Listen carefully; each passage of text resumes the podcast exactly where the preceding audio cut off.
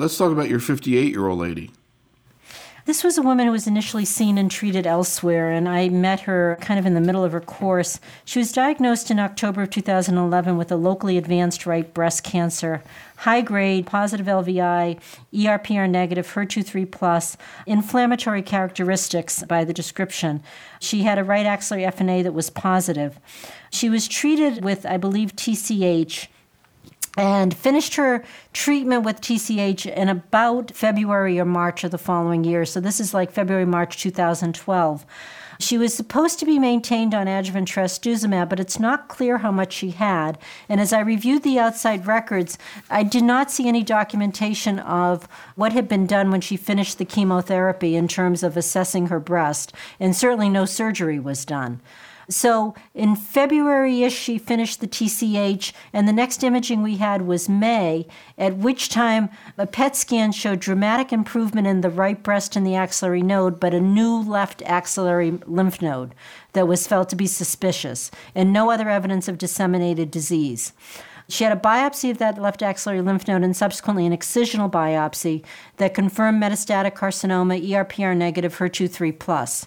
And so now that gets us to about June of 2012 when she gets put on lapatinib and capecitabine. And I met her in August of 2012 when she came in absolutely miserable from the toxicity from the two drugs. She was having diarrhea, she was having the hand palmar-plantar desquamation. She would come in wearing gloves because her hands had multiple fissures and cracks and were swollen. She couldn't do fine motor movements. She had some paresthesias. And so at that point, I tried to get a handle on what was going on because it was a somewhat complicated case, maintained her on her therapy. In December, we did a PET scan that showed no evidence of any uptake anywhere, not in the original right breast, which and an axilla or on the left axilla. I actually presented her case at San Antonio, and George Sledge was on the panel. And kind of after the discussion and in talking with the patient, we made a decision to go ahead and proceed with the right mastectomy axillary node dissection. There was some debate about whether we needed to do anything on the left side, and the feeling was that the left axillary node probably was just related to lymphatics from the right side. We did not end up doing anything more locally on the left side and have maintained around lapatinib and Cape capecitabine.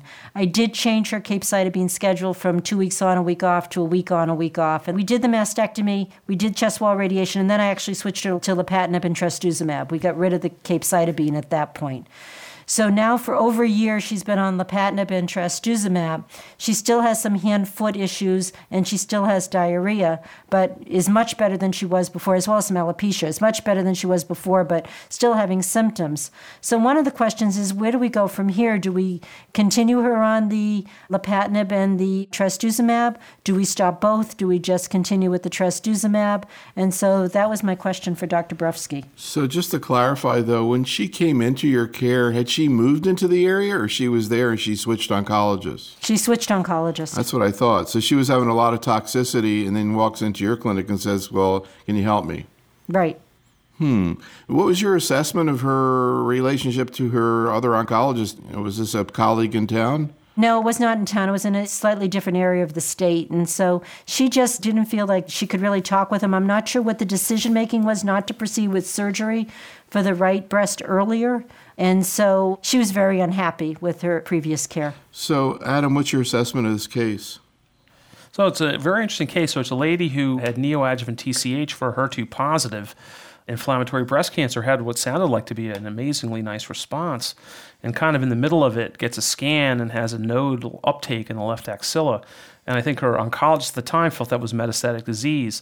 You could take the optimistic view, as Pat and I were talking about, and said this is just her sentinel node. You know, in fact, you just had lymphatic drainage to the left axilla, and you're just seeing the appearance of it. And in fact, she got on lapatinib capecitabine, was treated for a while, then got fairly standard, uh, well, not standard, but got a resection of her tumor, just typical treatment of inflammatory breast cancer with a complete response.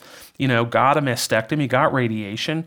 The lymph node on the left was removed, so that could consider the sentinel node biopsy and has been on lapatinib and trastuzumab for a year with substantial toxicity.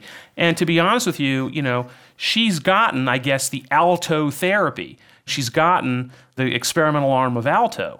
In other words, she's gotten, you know, ALTTO, as we know, is lapatinib, alone, trastuzumab alone, or the combination. The lapatinib arm has been discontinued. So it's really trastuzumab versus trastuzumab and lapatinib. And so she got a year of therapy. So, you know, one option is she could be done. You could consider this, you know, stage 3B or 3C, whatever, breast cancer after adjuvant ALTTO like therapy, and that's it. And I think that that's one major option, and it's not a bad option to consider. If she really felt like she wanted to have kind of a safety blanket, and if you felt as an oncologist that it would be okay to continue on trastuzumab because that's less toxic, go for it. But I mean, I think that there's a reasonable case to be made here to stop as much as you can.